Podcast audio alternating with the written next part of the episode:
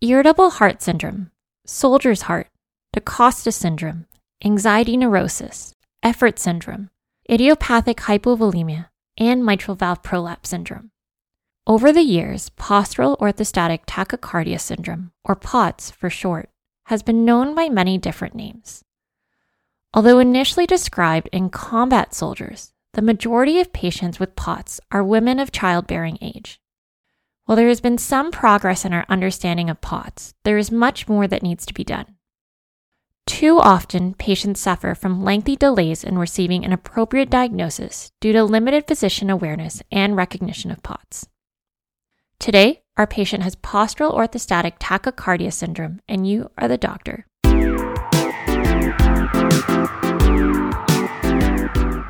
Welcome to the Internet Work, a podcast written by internal medicine residents meant to serve you better on the wards and on call. Today's episode is entitled The Heart Has a Mind of Its Own An Approach to POTS.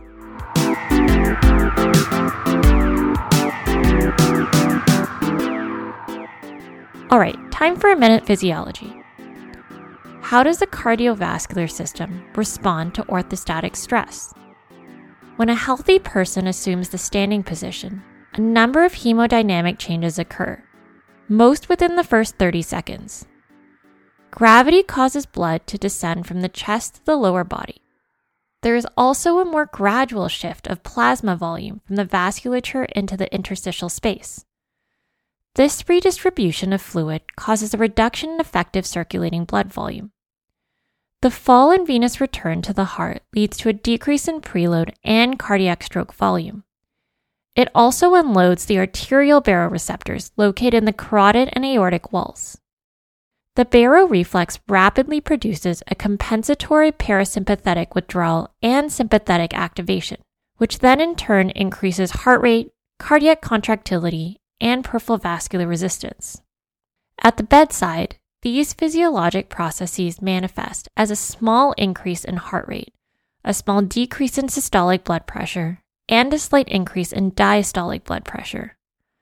Many, but not all patients with POTS have reduced cardiac stroke volume, which is felt to be the driver of the excessive orthostatic tachycardia. POTS is a syndrome with diverse and often overlapping pathophysiologic etiologies, with subtypes including, but not limited to, autonomic denervation, hypovolemia, hyperadrenergic stimulation, and deconditioning. Partial peripheral sympathetic denervation can lead to inadequate distribution of blood volume through impaired vasoconstriction and increased venous pooling in the abdomen, pelvis, and lower extremities. On the other hand, patients with absolute hypovolemia experience a compensatory neurohumoral response that increases heart rate and vascular resistance. Some patients have persistently low plasma volumes, which has been postulated to be secondary to impaired function of the renin angiotensin aldosterone system. Specifically, these individuals may have inappropriately low plasma renin and aldosterone levels, or inadequate angiotensin converting enzyme 2 activity. Hyperadrenergic POTS is characterized by an exaggerated sympathetic nervous system tone with elevated standing plasma norepinephrine levels. Cardiovascular deconditioning is a common biological process that is attributed to reduce intravascular volume and cardiac atrophy in response to bed rest deconditioning like its converse, cardiac hypertrophy, in response to exercise training. The exaggerated orthostatic tachycardia and related symptoms in most patients with POTS is often due to more than one of these mechanisms. Trauma, infection, pregnancy, and surgery have all been reported as triggers to the onset of POTS. For example, chronic symptoms consistent with POTS have been reported following COVID 19 infection. The increased prevalence of POTS among family members also suggests a potential genetic predisposition. An immune mediated mechanism has also been postulated, and research is ongoing to characterize specific patient subgroups.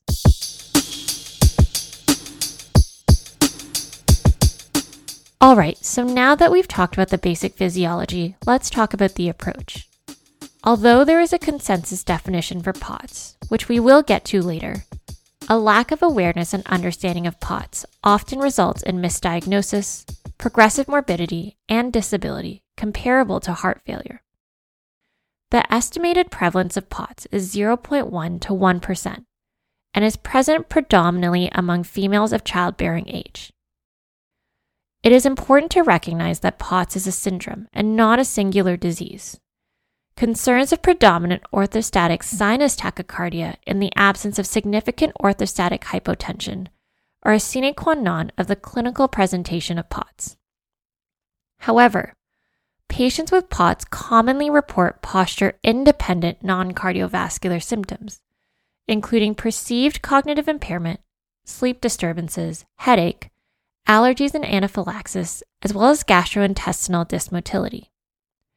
This multi system presentation likely results from several underlying pathophysiological processes and associated comorbidities, as discussed earlier.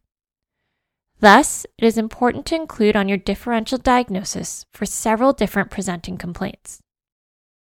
Several medical societies have published consensus criteria for the diagnosis of POTS, including the Canadian Cardiovascular Society, the American Autonomic Society, the Heart Rhythm Society, and a POTS working group for the United States National Institutes of Health. The current diagnostic criteria for POTS include 1. A sustained heart rate increase of greater than or equal to 30 beats per minute within 10 minutes of upright posture. The increase in heart rate must be greater than or equal to 40 beats per minute if the patient is aged 12 to 19 years.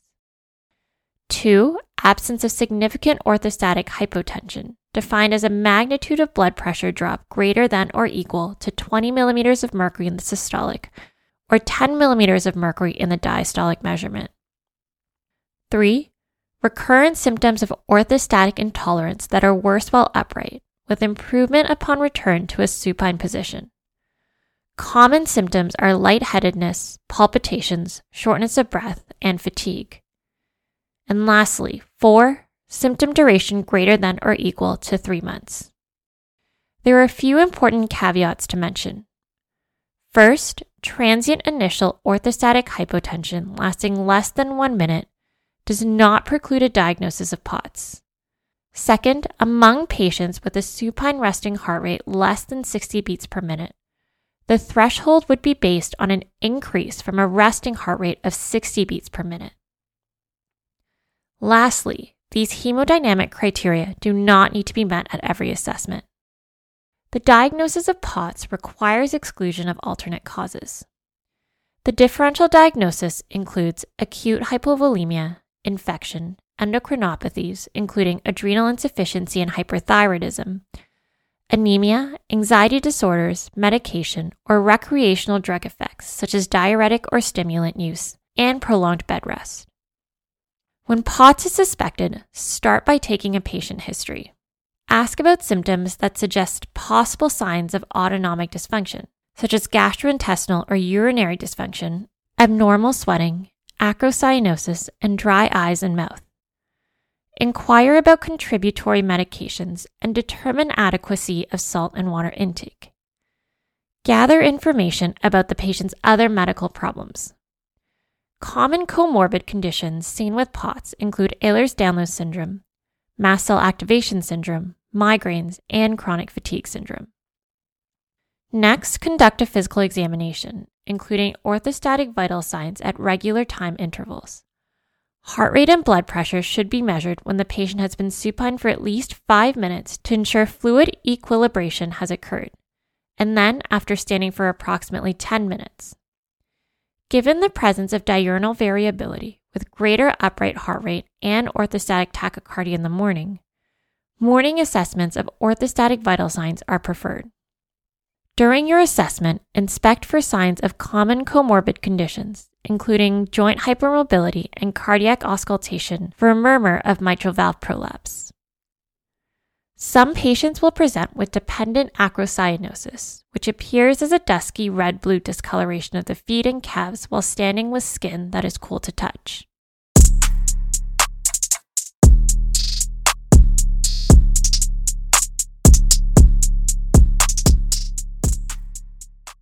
Let's talk about our workup. Standard investigations for secondary causes include a 12 lead ECG, CBC, electrolytes, renal function, ferritin, thyroid stimulating hormone, and a morning cortisol level. A 24 hour Holter monitor can exclude significant arrhythmias and may also detect inappropriate sinus tachycardia, which is a syndrome that overlaps with POTS and is defined as an average heart rate of greater than 90 beats per minute over a 24 hour period. The Canadian Cardiovascular Society does not recommend pathophysiological subtyping during the initial screening and diagnosis of POTS, so there is no immediate indication to order additional specialized testing. Although not necessary to diagnose POTS, specialists may offer a head up tilt table test with continuous blood pressure monitoring when there is diagnostic uncertainty or to assess for autonomic failure in patients with widespread autonomic features.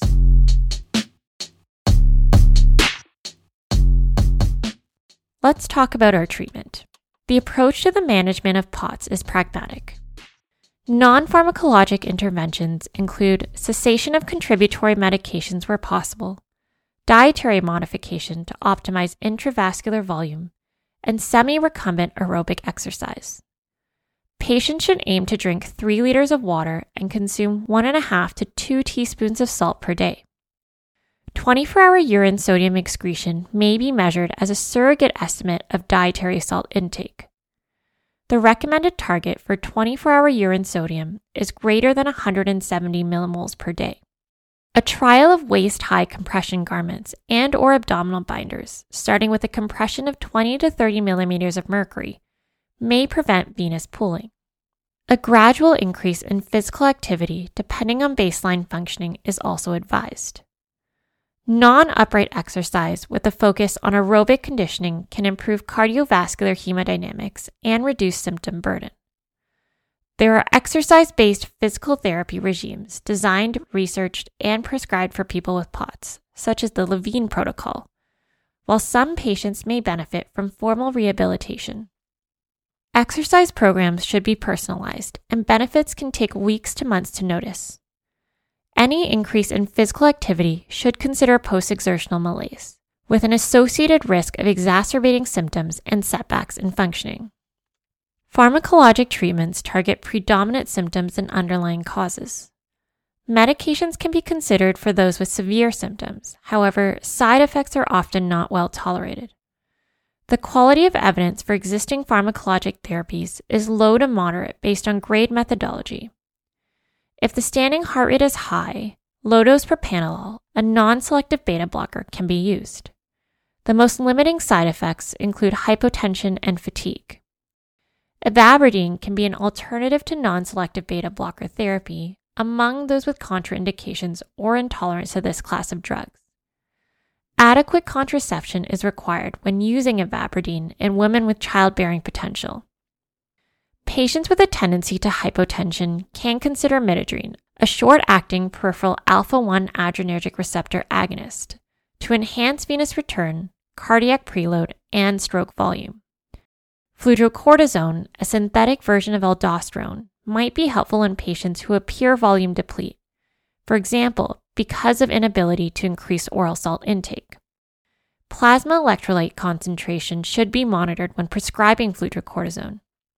Central sympatholytic agents, specifically clonidine and methyl-dopa, are used in patients with prominent hyperadrenergic symptoms and significant orthostatic hypertension, but may be limited by sedation and dry mouth. Pyridostigmine, a peripheral acetylcholinesterase inhibitor, may relieve symptoms by increasing synaptic acetylcholine at autonomic ganglia and peripheral muscarinic receptors. Due to the possible side effects of diarrhea, Pyridostigmine is preferentially prescribed to patients who have constipation as part of their GI dysmotility. The Canadian Cardiovascular Society currently recommends against radiofrequency ablation of the sinus node and balloon dilation of the superior jugular vein. Primary care physicians can diagnose and treat POTS.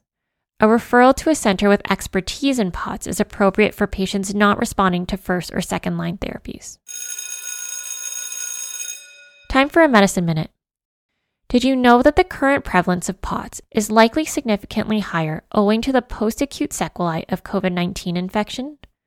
New onset POTS has also been reported in the literature following the COVID 19 vaccine. However, the odds of newly diagnosed POTS following natural COVID 19 infection were far higher compared to the post vaccination period, and therefore is not a reason to avoid the COVID 19 vaccine. The accuracy of POTS diagnoses and whether affected individuals may have recovered are crucial limitations of these studies.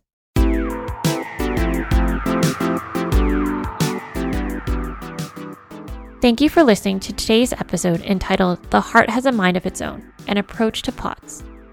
This episode was written by Dr. David Bobrowski, internal medicine resident, and reviewed by Dr. Tosin Osuntokun and Dr. Paula Harvey, cardiologist, as well as Dr. James Rassos, general internist.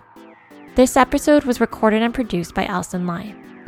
The Internet Work series was created by Alison Lai and executively produced by Alison Lai, Zar Morali, and Leah Kirianopoulos.